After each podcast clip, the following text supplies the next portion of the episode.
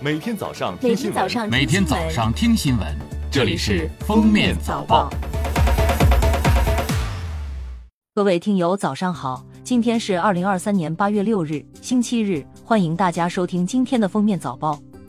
首先来听今日要闻。市场监管总局五日发布关于汛期维护市场价格秩序稳定的公告称，近期部分地区因超强降雨引发洪涝，为保障洪涝地区重要民生商品和服务市场价格记得稳定，制止哄抬价格等价格违法行为，维护消费者合法权益和市场秩序。现对相关经营者提醒告诫如下：不得捏造散布涨价信息，不得囤积居积，不得推动价格过快过高上涨，不得串通涨价，不得违反明码标价规定，不得价格欺诈。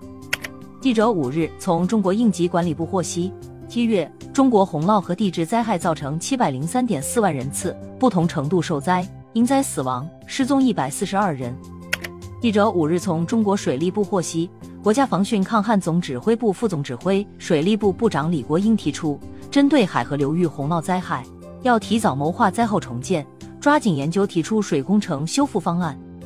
中国物流与采购联合会五日发布数据显示，一月份中国物流业景气指数为百分之五十点九，较上月回落零点八个百分点。分析认为，受供应链上下游需求放缓叠加部分地区高温酷暑等因素影响，七月物流景气指数有所回落，但当前物流需求总体趋稳，企业运作效率较高，人员岗位供需稳定，物流保持较好运行态势。下面是热点事件。未来几天，江南、华南等多地高温天气频繁出没，加上空气湿度大，闷热感加剧。武汉、长沙、南昌、福州等地体感温度甚至可超四十摄氏度，犹如蒸桑拿。当地公众需及时补充水分，适当增加午休时间，做好防暑降温工作，谨防中暑和热射病。近期，韩国发生数起无差别行凶案件，致多人伤亡，网络上还出现多篇随机杀人预告贴。对此，韩国警方已启动特别治安行动，加大警力部署，予以强力应对。中国驻韩国大使馆提醒广大在韩中国公民，密切关注周边安全形势，提高自我安全防范意识，了解掌握应急处置和逃生技巧，近期谨慎前往人流密集场所。外出时如遇突发状况，切勿围观，及时避险或拨打求助电话。日前，呼和浩特市公安局玉泉区分局发现某驾校教练猥亵女学员的视频在网络平台传播，经查未收到相关报警信息。玉泉区公安分局按照工作规则立即开展调查，查明某驾校科三教练李某某于二零二三年七月二十八日在驾校场地练车期间，对女学员王某实施猥亵行为。二零二三年八月四日，根据《中华人民共和国治安管理处罚法》第四十四条之规定，李某某被依法予以行政拘留。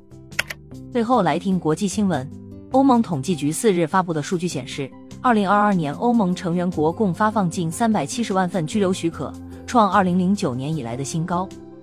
欧盟气候监测机构哥白尼气候变化服务局八月四日公布的数据显示，在七月三十日这一天，全球海洋表面平均温度创近年来新高。当天，除极地地区海域外，全球海洋表面平均温度达到二十点九六摄氏度，超过二零一六年录得的二十点九五摄氏度。成为自二十世纪八十年代哥白尼气候变化服务局开始监测相关数据以来的最高温记录。感谢收听今天的封面早报，我们明天再见。本节目由喜马拉雅和封面新闻联合播出。